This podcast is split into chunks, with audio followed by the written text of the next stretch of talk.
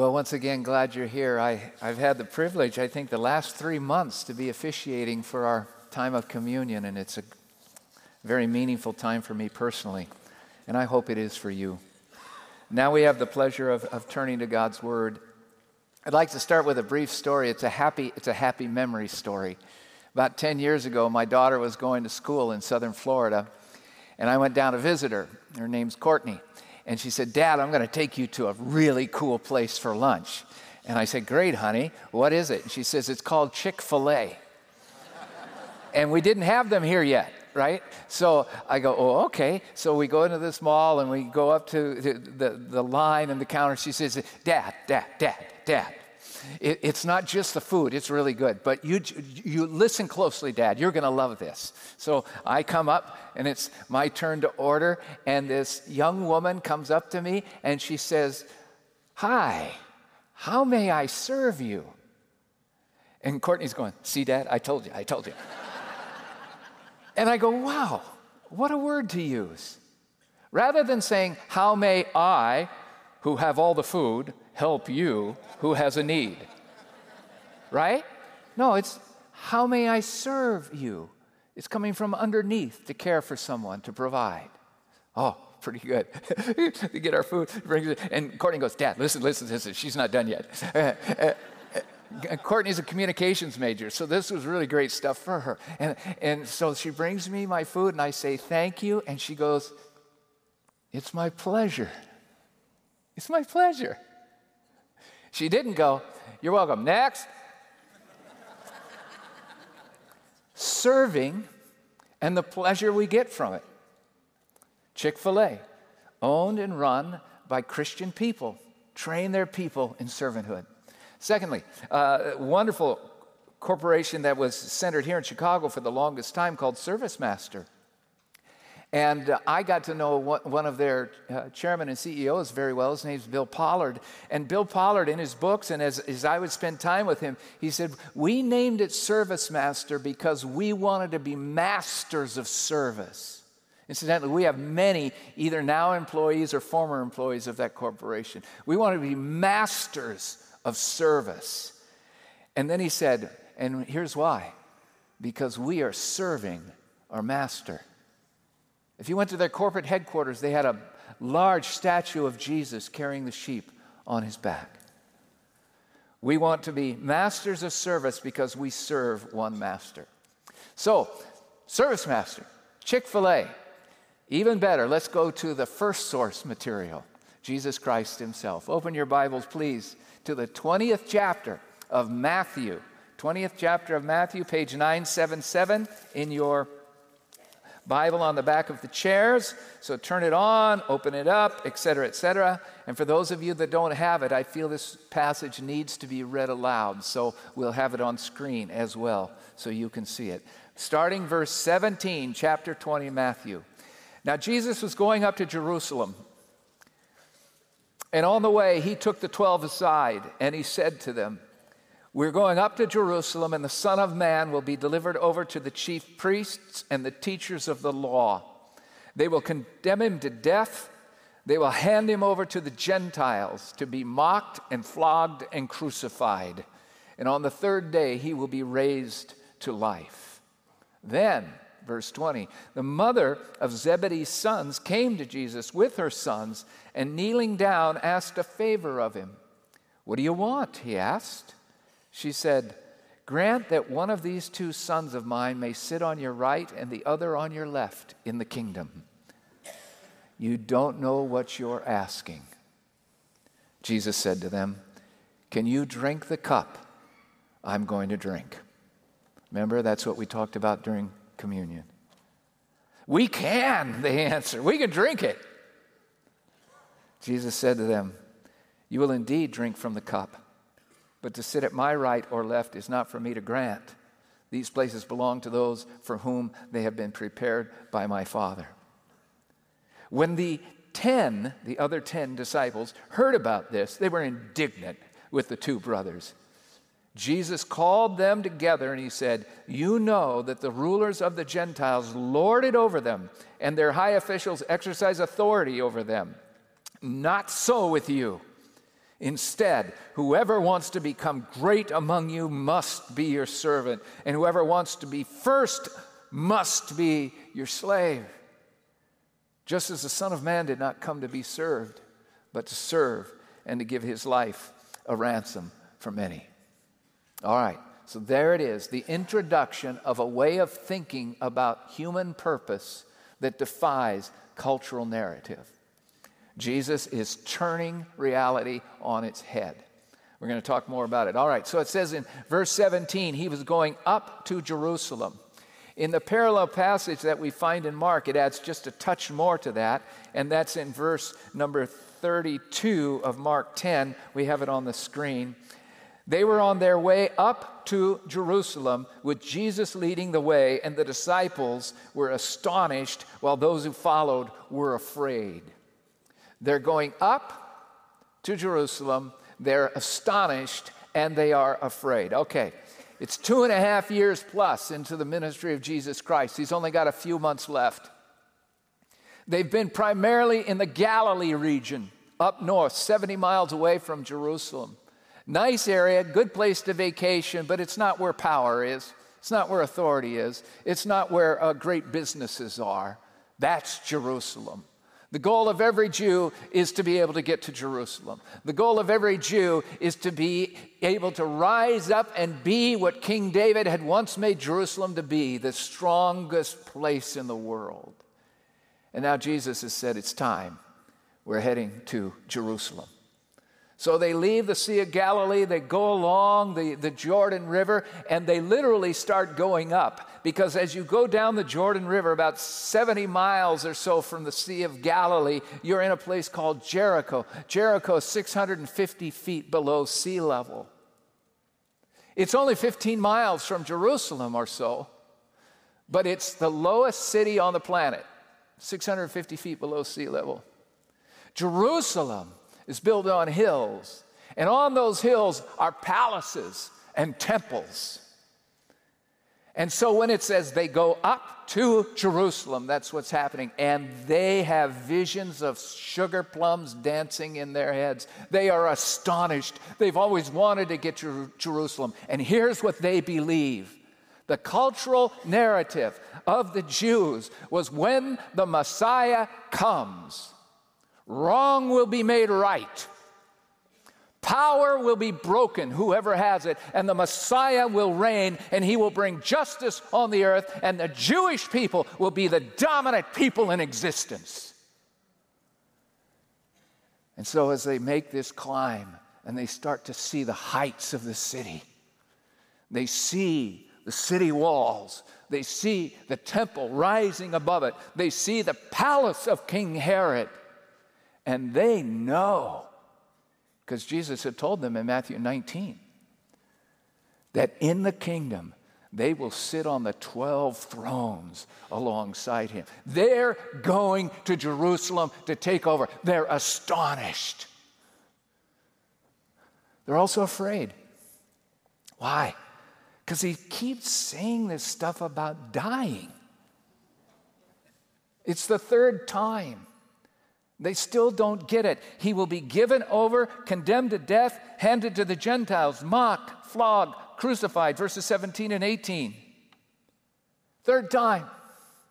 They still don't get it. It's, it's rather like when you and I get a call or a text, and it's from someone we love, and we didn't expect it.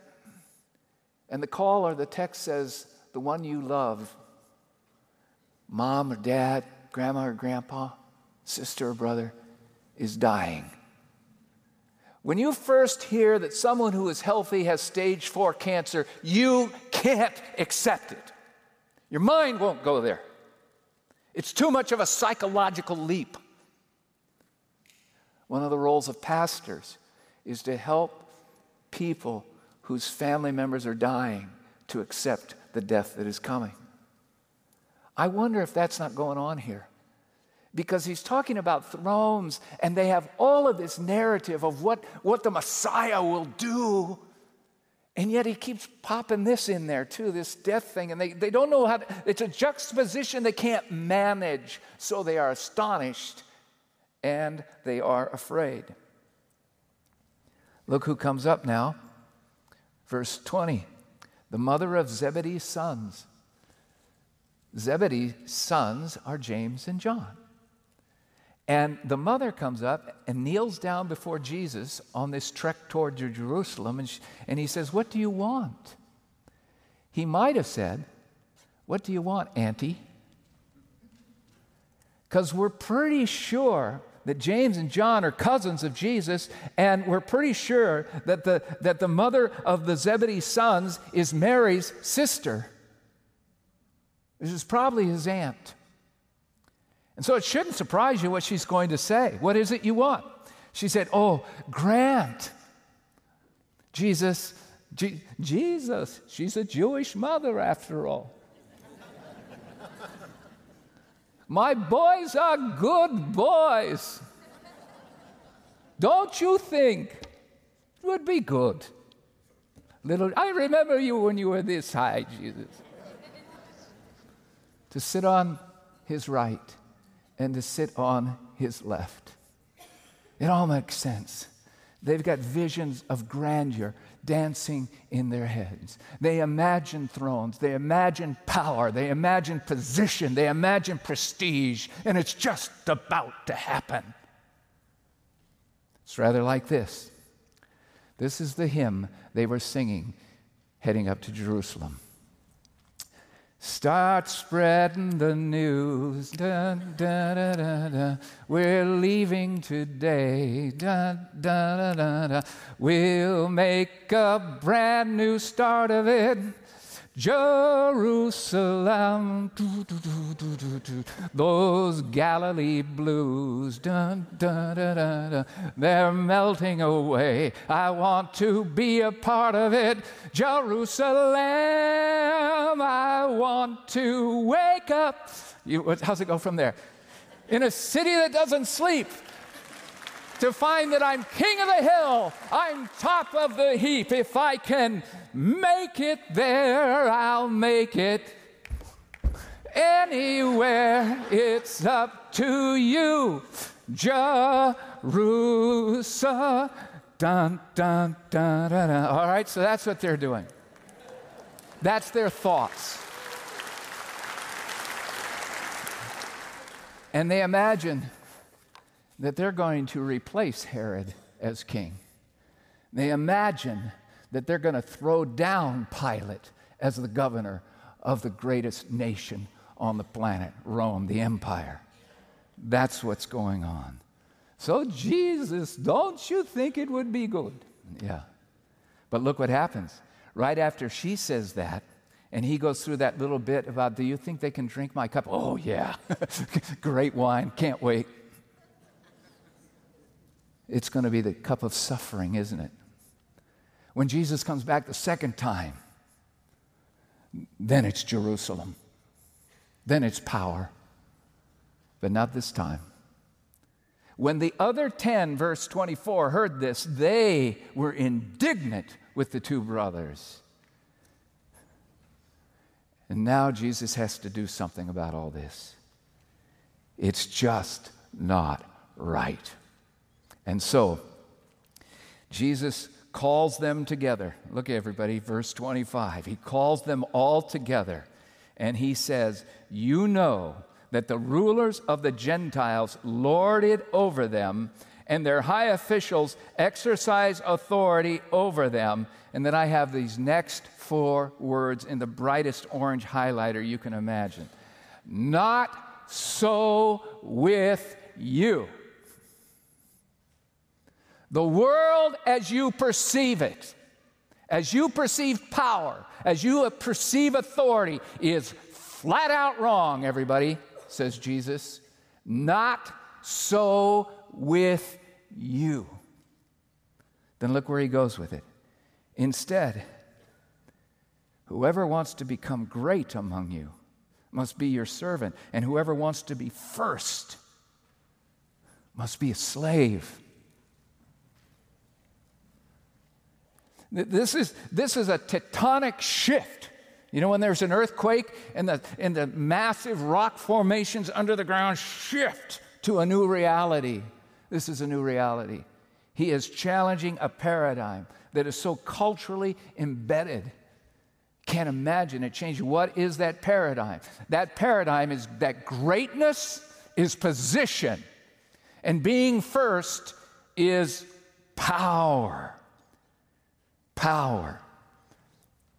The disciples are actually embracing the cultural norm of their society, when in reality, Jesus has recruited them to confront it. He's got to stop this wrong thinking now. Every culture has its cultural, what we call narratives. You know what culture is? Culture is this. If you want to write this down, it's, it's helpful. Culture is defined as the patterned way of how people think and what they do. It's the pattern, it's the narrative, it's the value. For instance, every, and every culture has good things about it, and every culture has things to challenge about it. In American culture, what's glorious about American Western culture is we believe, we literally believe that every individual is created equal in the eyes of an almighty God. And so every human being should have equal opportunity to life, liberty, and the pursuit of what? That's a pretty good value. We also have values that shape our culture that are an- antithetical to the things of God. For instance, my personal choice matters at all costs. As long as I'm not really hurting somebody else, whatever I want to do is my right to do. It gets even worse.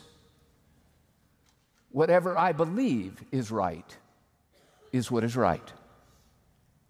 It, it, truth has to be figured out internally, and every human being figures out their own truth.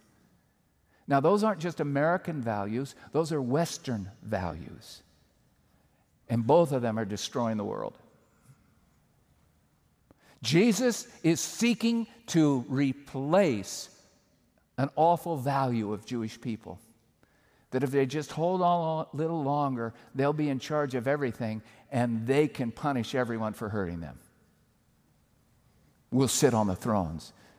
You're going to take charge, Jesus. Jesus is turning that over. Okay. Jesus says, they lord it over.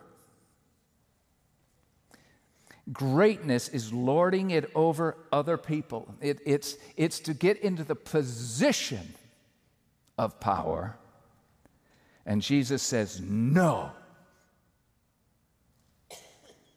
They say, you exercise authority, you hold power, and that makes you first power. And Jesus says, No. He redefines the meanings of greatness and what it is to be first, doesn't he? Here's his definition greatness, position, is a position of servant. Being first, being in charge, having power, is the position of being a slave. Serve and slave. Now, the word serve, you understand. Uh, the word serve has to do with active serving where there are needs.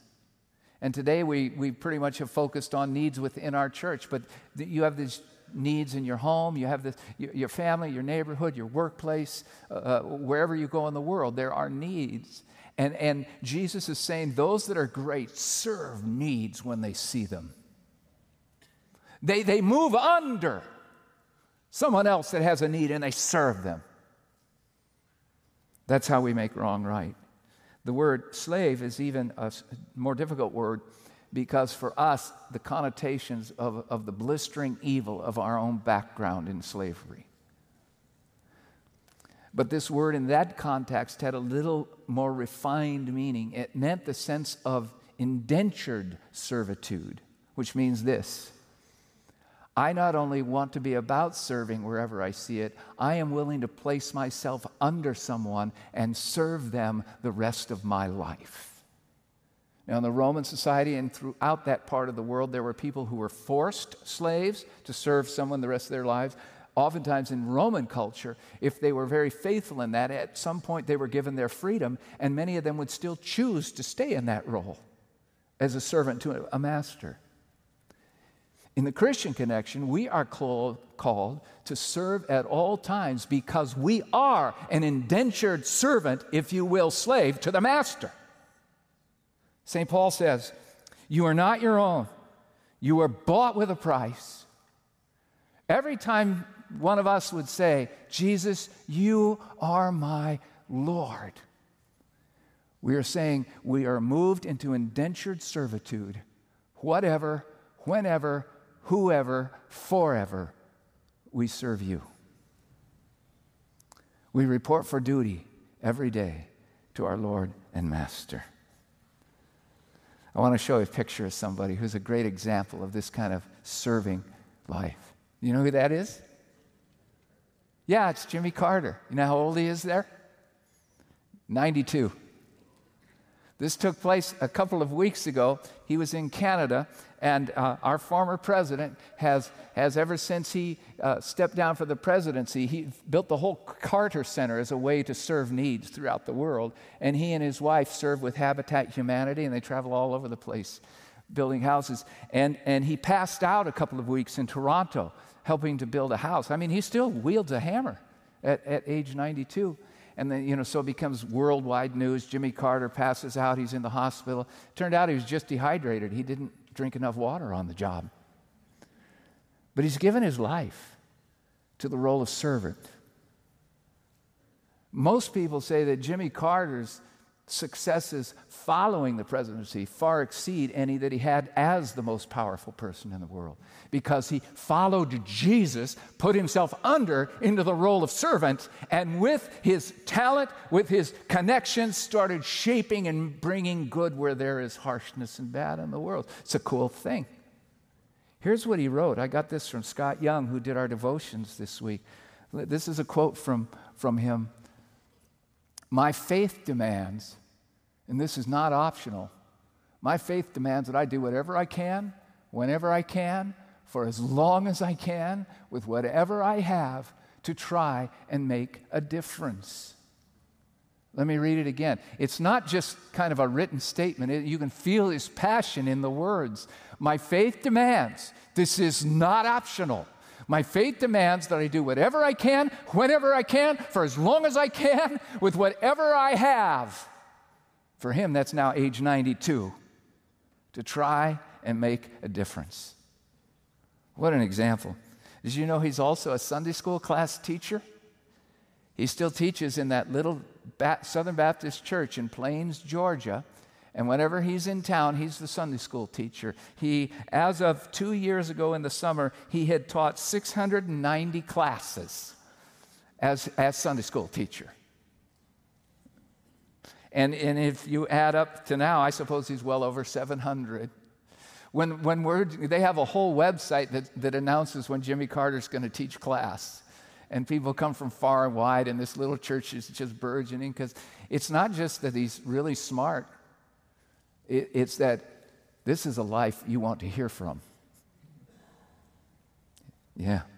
I, I also love, and I, uh, I, haven't, I haven't met Jimmy Carter either, and I certainly haven't met the Pope, but there's some things I really like about him too. What I really like about Pope Francis is that when he goes to a foreign country, and the dignitaries meet him, and they're in these long black limousines, and they have the national flags, on, and, and, they meet him and they greet him, and he's got his white thing on. And then they get into their cars to head through the city and the crowds and the big limousines carrying the presidents and the dignitaries and the heads of states and the generals. He demands that his own car travels with him wherever he goes. And it's the smallest little Italian Fiat you can imagine. Have you seen this? It's, it's, it's stark in its parallelism. The smallest, I don't think four people can fit in one of those. I don't know how he gets in and out at his age. But you've got these massive cars, and then a little Fiats right behind him.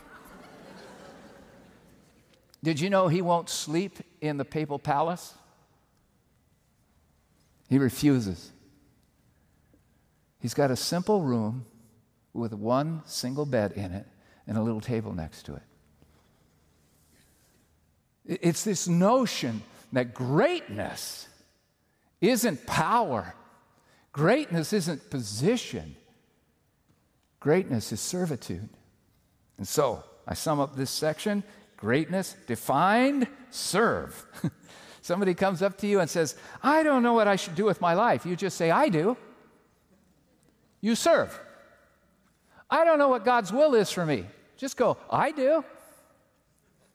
Serve. I, I don't know what title I want after my name. I do. Servant. Servant of God and the people of our earth. It's pretty powerful when you think about it.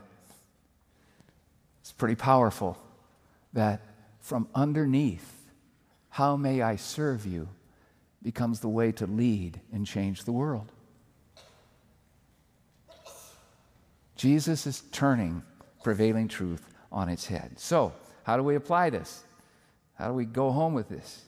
Well, adapting uh, Jimmy Carter's words, I have said, serve whomever, whatever, whenever, forever. I added that word, but I think he's exemplifying that.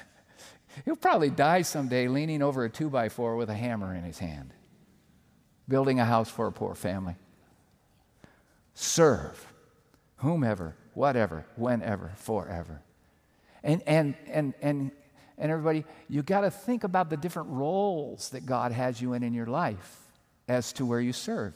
Because you serve in different roles, don't you? You serve at home.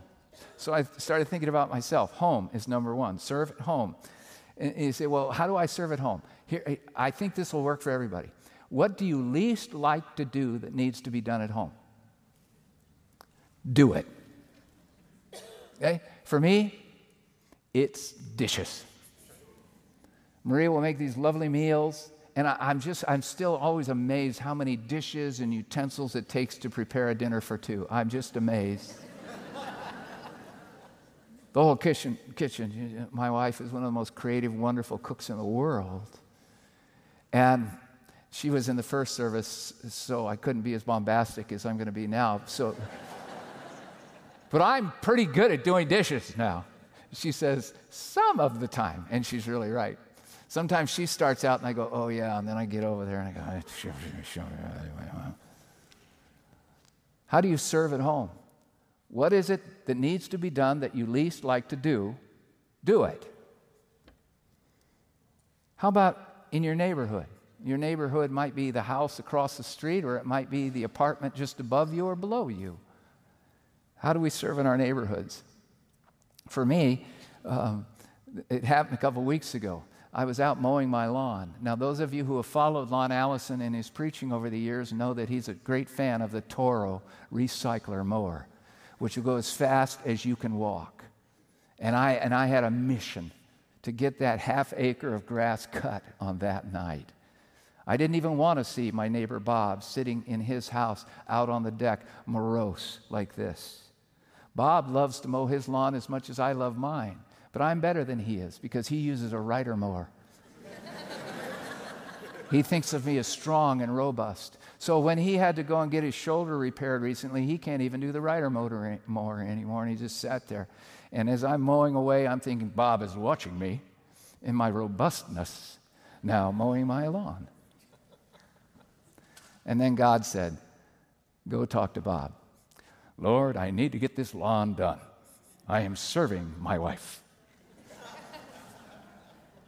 you know what it is when, when you just get a sense God's saying, Go talk to Bob. I, but it's going to be dark, Lord. go talk to Bob. So I go talk to Bob. And little did I know that as soon as I got there, he was just saying, Gosh, I can't, I just, I am so upset at these pains and I can't do anything. I can't do my work. I can't, you know, I love my yard. I can't do anything. And I realized God had called me over to just be a pastor friend to him. And then Elva came out and brought me lemonade. And Bob's going, Yeah, I'm no fun to be around. And Elva's behind him going, Yeah, he's just. just. they are the most precious people. And God called me to sit with them till well into the night and just talk and promise prayers for quick healing and to plant another seed of the gospel in their lives. Listen, friends, is there any act of serving that's greater than telling somebody about Jesus? I mean, if, if we're not doing that, we cannot put a capital S servant on our names. The whole world needs the Lord. Next door neighbors and people around the world. And so to serve is to be willing to climb over our fear, fear and use some prayer and some care and some share and get out there and be with people and pray for help and, and tell them about God's love. It's a part of it home, neighborhood, workplace. Uh, almost everyone here has a job either within the home or somewhere in society. And we've been teaching for a year two years now about the importance of the workplace, that it is a place where God's people go. It's incredibly important. But if I could say something to you about the workplace, the more authority and position you have in a workplace, the more you need to serve outside of that position of authority. We can't dare forget what it is to be on the factory floor. And nowhere do our people respect us more than we get down into the dirty in the beginning and you serve. I was talking to Maria about serving in our church she said, Honey, if you get a chance, maybe you could just say a little bit about this. Even as we talk about all these unique ways to serve in our church, and I, and I brought the thing. Yeah, here it is. Uh, all of these. She said, Would you also ask them something that for some of them, they only want to serve at the hour quite often that's most reasonable for them. Sometimes we just desperately need people to serve at the 8:15 hour or the 11:15 hour. And I realized that service isn't just doing what I'm good at or even what I want to do. Sometimes it's doing what I don't want to do. So as you think about serving in our church, as you think about serving in your marketplace, I'll still remember my marketplace is kind of Christian ministry.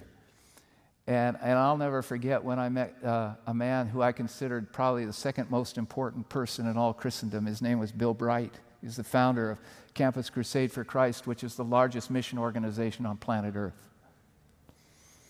Um, I had just gotten an appointment to a position over at the Billy Graham Center. And I walked into this meeting and I was introduced to him, and the person said, Lon has just become the, the uh, leader of the Billy Graham Center at Wheaton College. And I'll never forget this guy, the most, I mean, massive corporate leadership. He looked me in the eyes and they twinkled. He pulled out a card and he says, My name's Bill Bright, as if I didn't know. You know? And he said, Lon, in your new role, if there's anything I can ever do for you, would you let me?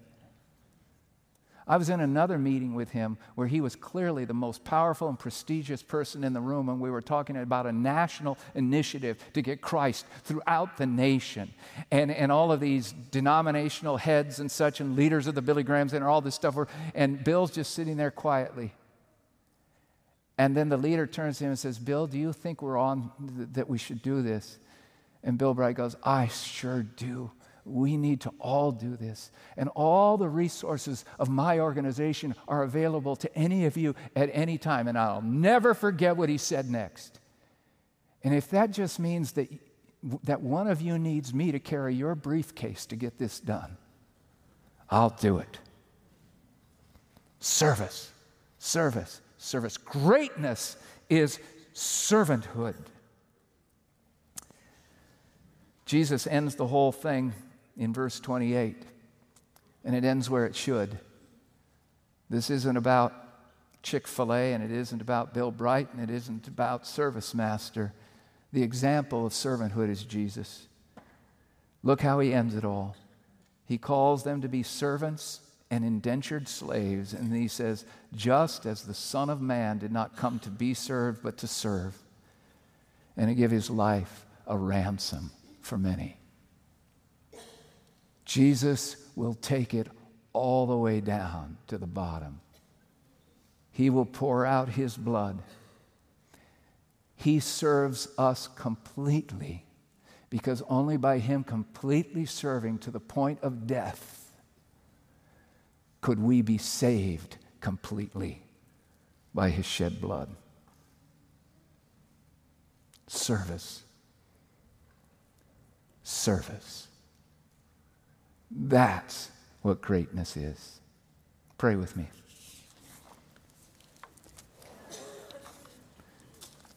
Unto you, O Lord, we commit these words, your words.